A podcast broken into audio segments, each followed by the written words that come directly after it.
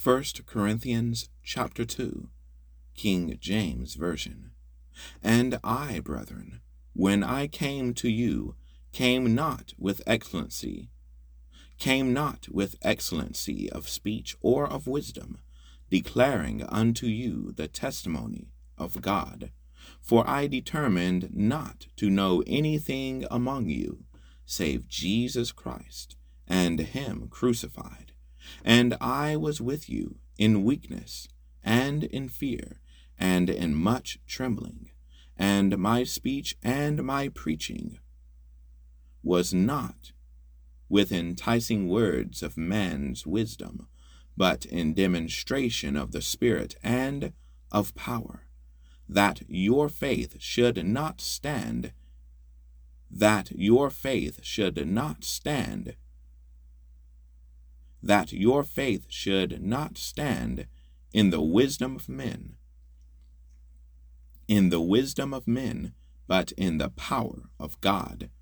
Howbeit we speak wisdom among them that are perfect, yet not the wisdom of this world, nor of the princes of this world, nor of the princes of this world that come to naught but we speak the wisdom of God in a mystery, even the hidden wisdom, which God ordained before the world unto our glory, which God ordained before the world unto our glory, which none of the princes of this world knew, for had they known it, they would not have crucified the Lord of glory.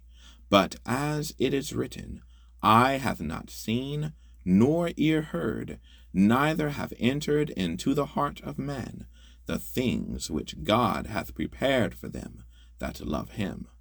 But God hath revealed them unto us by his Spirit. For the Spirit searcheth all things, yea, yea, the deep things of God. For what man knoweth the things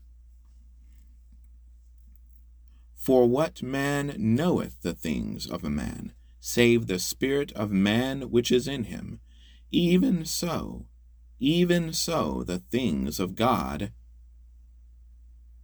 knoweth no man, but the Spirit of God.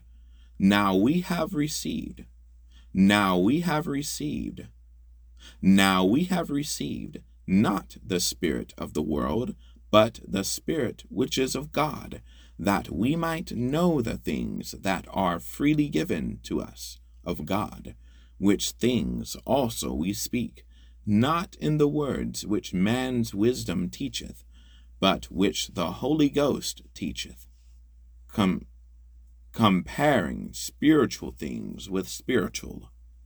But the natural man receiveth not the things But the natural man receiveth not the things of the Spirit of God, for they are foolishness unto him, neither can he know them, because they are spiritually discerned. But he that is spiritual judgeth all things. But he that is spiritual judgeth all things, yet he himself is judged of no man. For who hath known the mind of the Lord? That he may instruct him, but we have the mind of Christ.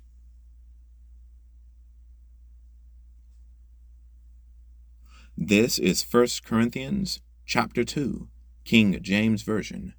Thank you all for listening.